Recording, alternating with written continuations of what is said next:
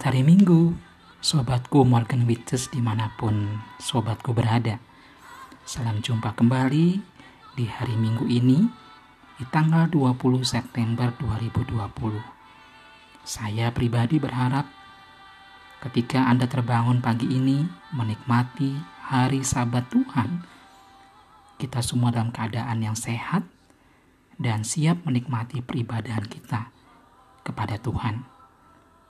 Sobatku, sebelum kita sama-sama kembali datang kepada Tuhan dalam firman-Nya, menikmati hadiratnya dalam kebenaran firman-Nya, mari kita bersama-sama merendahkan hati kita di hadapan Tuhan di dalam saat teduh.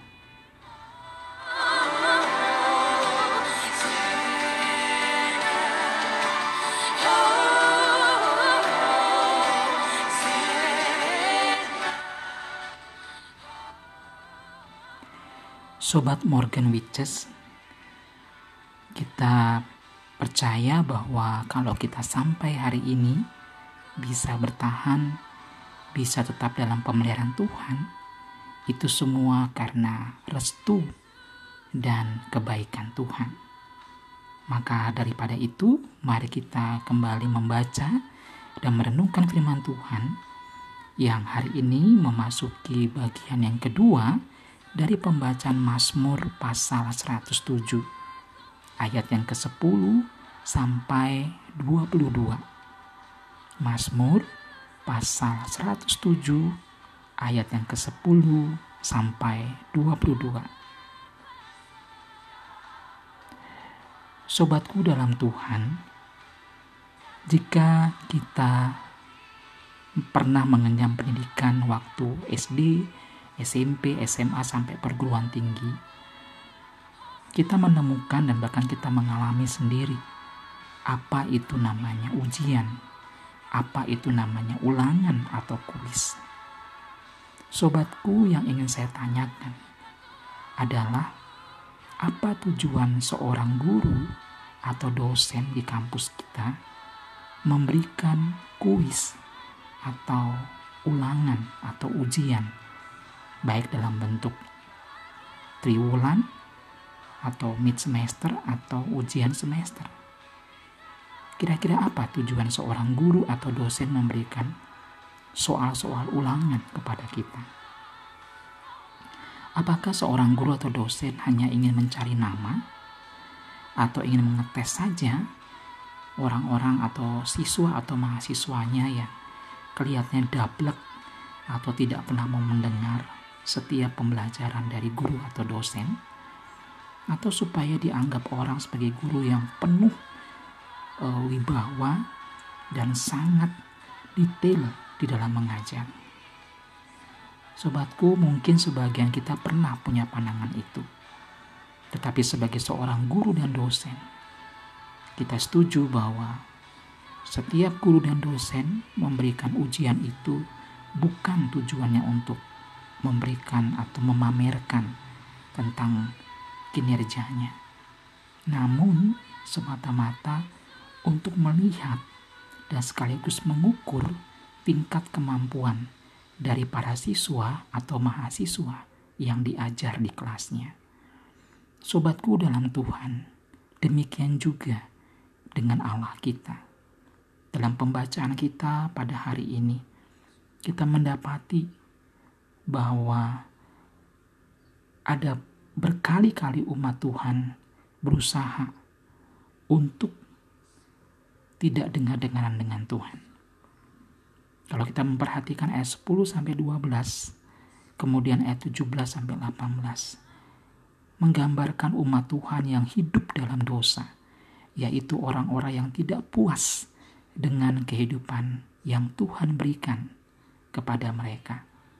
Mereka memberontak terhadap perintah Allah. Mereka mencari kepuasan duniawi. Orang-orang seperti ini digambarkan sebagai orang-orang yang hidup di dalam kesesakan dan kecemasan. Karena itu, mereka sebenarnya membutuhkan pertolongan firman Allah agar kehidupan mereka dipulihkan dan diselamatkan dari jerat dosa. Sobatku, dalam bagian pembacaan kita hari ini, secara sengaja kita melihat bagaimana umat Israel melawan Tuhan dengan cara melanggar perintah Allah yang mengakibatkan Tuhan bukan hanya menegur, namun Tuhan juga mendatangkan kesusahan dan penderitaan yang menimpa kehidupan umat pilihannya Israel. Sobatku, apa tujuan Tuhan mendatangkan hukuman, bahkan penderitaan bagi umatnya? Cuma satu, supaya mereka sebagai umat pilihan Tuhan bisa mengoreksi diri dan bertobat di hadapan Tuhan. Ketika mereka menyadari dan mengakui kesalahan mereka, maka secara otomatis Tuhan mengampuni segala dosa mereka. Hati Tuhan sebenarnya tergerak untuk menyelamatkan umatnya. Jikalau umatnya sungguh-sungguh taat dan bersandar kepada dia. Sobatku, tema yang saya bawakan dalam perenungan kita pagi ini adalah Because God is good to me. Sobatku dalam Tuhan, ada kalimat bijak mengatakan demikian. Bukan karena bahagia kita bersyukur, tetapi karena bersyukurlah kita menjadi bahagia. Sekali lagi, bukan karena bahagia kita bersyukur, tetapi karena bersyukurlah kita menjadi bahagia. Kalimat ini hendak menekankan pentingnya rasa syukur. Karena dengan bersyukur dalam situasi apa pun, manusia dapat merasakan yang namanya kebahagiaan. Sobatku dalam Tuhan, kalau kita melihat dalam pembacaan kita pada saat ini, betapa seandainya umat Israel taat, maka kebahagiaan itu mereka akan peroleh setiap waktu namun sayangnya, mereka bukanlah umat yang sungguh-sungguh taat kepada Allah. Sobatku, berapa kali pun kita jatuh, sebanyak itu pula Tuhan mau mengampuni, menyucikan, dan menyelamatkan kita. Asal dengan kerendahan hati, dengan penuh kesadaran diri, kita mengakui kesalahan kita, meminta pengampunan dari Tuhan, dan berjuang untuk hidup dalam kebenaran firman-Nya. Sobatku, Kristus Yesus sudah mati dan menebus dosa kita dengan mengorbankan dirinya, menyerahkan dirinya kepada kita supaya dosa kita ditebus dengan darahnya yang mahal. Sungguh besar anugerah dan kebaikan Tuhan kepada kita. Mari kita bersama-sama sebagai umat yang telah ditebus dan diselamatkan, senantiasa hidup dalam kebenaran firman Tuhan, bersyukur untuk segala kebaikan Tuhan, dan sekaligus kita serukan, kita siarkan, kita bagikan berita ini kepada setiap orang yang dekat dengan kita maupun di sekitar kita yang belum mendengar tentang kasih Allah ini. Di tengah-tengah dunia yang makin tipis untuk memperhatikan sesama. Orang percaya dipanggil Tuhan untuk datang membawa damai, membawa kesejukan, bahkan mendampingi orang-orang yang terabaikan di dunia ini, supaya orang-orang terabaikan ini menemukan sahabat yang akan senantiasa memberikan kesejukan dan penguatan bagi mereka.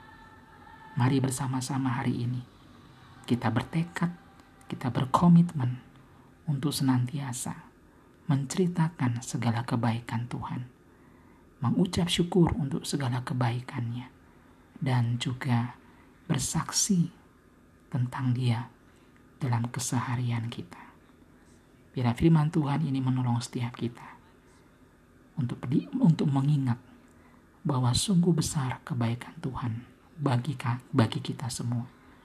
Dan biarlah kita boleh menjadi agen-agen yang akan terus-menerus mengabarkan dan bersaksi tentang Dia, sehingga banyak orang boleh bertobat, banyak orang boleh mendengar tentang kasih Allah itu, dan mau percaya serta menerima Sang Juru Selamat itu. Terpujilah nama Tuhan. Selamat menikmati hari Minggu, selamat menikmati weekend, selamat menikmati kebersamaan dengan keluarga. Jangan lupa dan ingatlah jagalah persekutuan pribadi kita dengan Tuhan. Dan teruslah menjadi saksi-saksi yang hidup melalui setiap perbuatan, perkataan, dan juga kehidupan kita seutuhnya. Terpujilah nama Tuhan. Haleluya.